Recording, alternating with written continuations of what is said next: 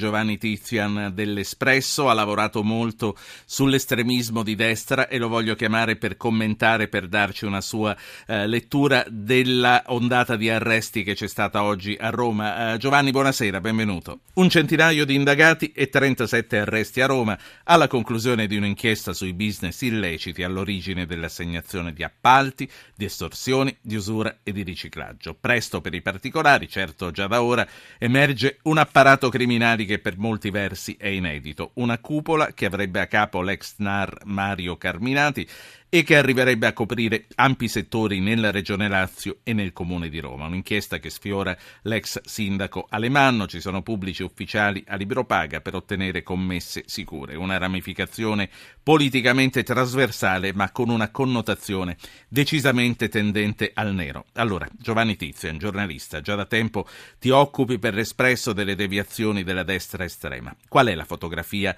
di questa Roma che ne viene coinvolta? Fotografia inquietante che mh, mm, fotografa questa alleanza eh, inedita, eh, forse non tanto inedita, ma sicuramente eh, nuova per il terzo millennio tra l'estremismo di destra e un'organizzazione mafiosa, organizzazione mafiosa che, come ha specificato il procuratore Pignatone, il procuratore capo di Roma Pignatone, è un'organizzazione autoctona, cioè non troveremo ndranghetisti o mafiosi siciliani in questa organizzazione. Sono eh, ex Bandella Magliana, ex eh, NAR, politici romani, l'ex sindaco. Ecco, mh, mm, un'associazione mafiosa eh, capitolina, eh, questa è la particolarità. È fatta di personaggi che, di vari mondi, infatti il mondo di mezzo è proprio sì. perché Carminati in un'intercettazione dice eh, noi siamo tra i due mondi, cioè quello criminale e quello... Infatti diciamo, l'hanno chiamata mondo di mezzo. Senti, noi stiamo continuando a dire eh, nera, stiamo continuando a dire di destra, dando per scontato che ci sia anche l'ideologia di sotto, ma forse non c'è. Quanto influisce, se influisce l'ideologia in queste operazioni? Ma, eh, l'unica ideologia che è rimasta è quella del denaro e del profitto. E quindi, quindi è fuorviante parlare di eh, nero e parlare di destra? Beh no, sistema di potere che, che diciamo, eh, come ha raccontato l'Espresso il collega Emiliano Fittipaldi, anche molto spesso l'Espresso, e Livio Abate, altri, l'altro collega che vive sotto scorta, insomma c'è eh, un blocco di potere che eh, ideologicamente eh, si piazza all'estrema destra. tutti gli uomini che aveva piazzato le mani nei posti di potere venivano eh, dall'estrema destra e oggi si scopre che erano, come ipotizza la Procura, eh, piazzati lì perché eh, molti facevano parte di questa organizzazione mafiosa, quindi il quadro è molto inquietante. Eh, proprio perché eh, Roma è stata governata da, da Alemanno e secondo appunto quanto dicono i magistrati da questo blocco di potere, cioè da un'organizzazione che adesso è indagata per associazione mafiosa, sì. come dire, un quadro agghiacciante. Ascoltiamo, ascoltiamo, altri due interventi dal nostro pubblico. Angelo di Acireale, che ci chiama spesso, ma forse ha riattaccato il telefono, e eh, Francesco da Roma. Francesco, eccoci a noi.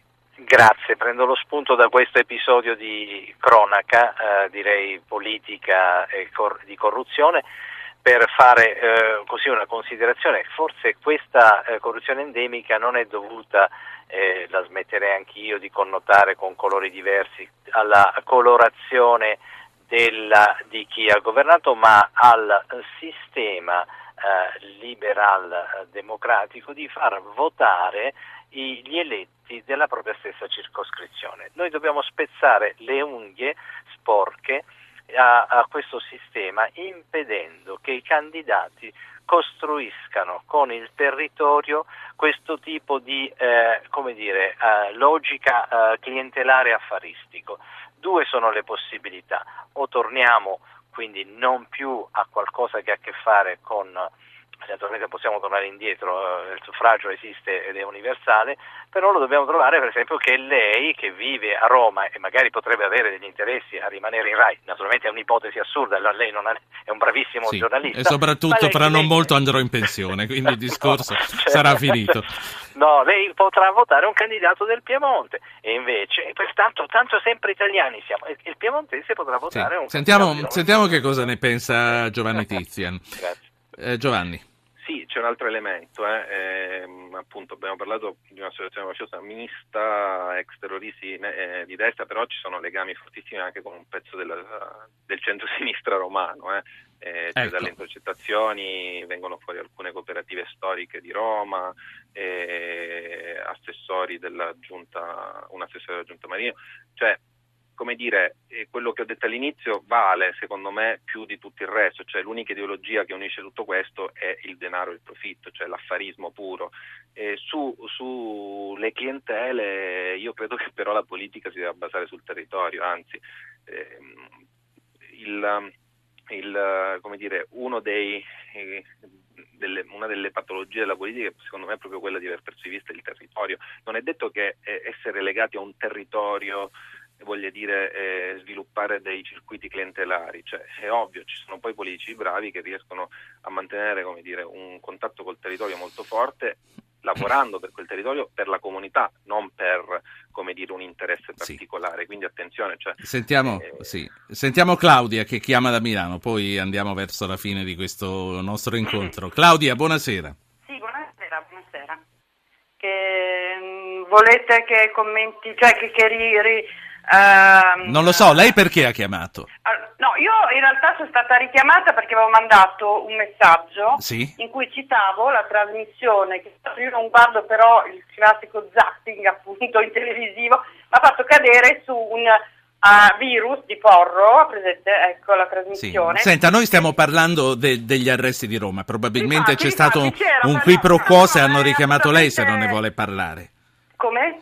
Probabilmente se non ne vuole parlare le chiedo scusa e la saluto, se no dovrebbe no, fare e farlo in, in fretta. Parlavo di questo, esattamente nello specifico. Allora, venga al sodo. Francesco Saverio Caruso, che è considerato un antagonista, vabbè, che diceva, eh, prima che venissero fuori tutte queste cose che sono successe oggi, che appunto anche tutti i problemi delle periferie erano gestiti da um, organismi via di mezzo fra um, fascisti e mafiosi e che c'era del marcio anche nella gestione amministrativa dei profughi, quindi facevano tante uh, appunto sceneggiate sì. anti, anticlandestine. Sì, sì, quindi c'è, c'è il sospetto.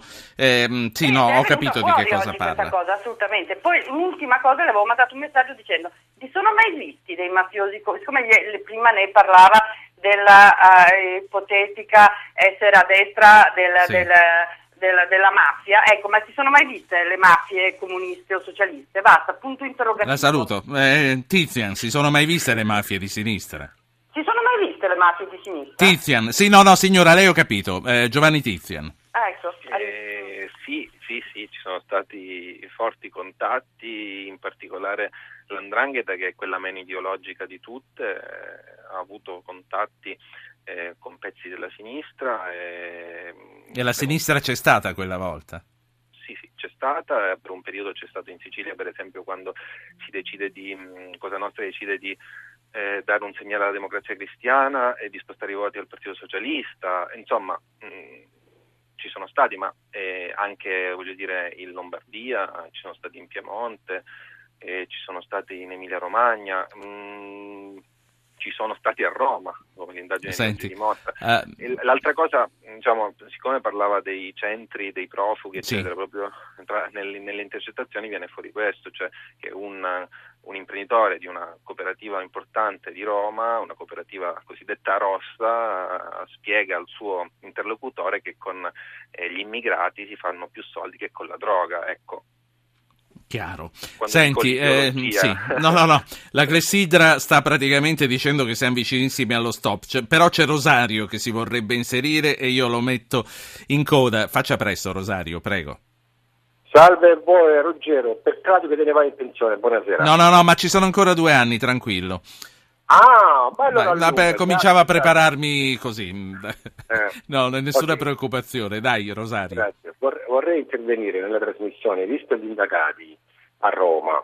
Quindi, visto che c'è il terzo grado di innocenza o colpevolezza, perché non si sequestra? Se questi signori hanno fatto un danno di mille lire, di, di 100 euro, perché non si sequestra il, in primis il danno fatto che già sono indagati, inquisiti, yes. poi quando sono innocenti... Grazie Rosario, grazie. Eh, vorrei che Tizian rispondesse velocemente, ormai devo veramente Beh, passare alla linea. Oggi sono stati sequestrati in via preventiva 200 milioni di euro tra locali, negozi, società, insomma, quindi come dire la magistratura agisce solitamente su due binari paralleli, gli arresti e poi le misure eh, di prevenzione patrimoniale, quindi il sequestro dei beni.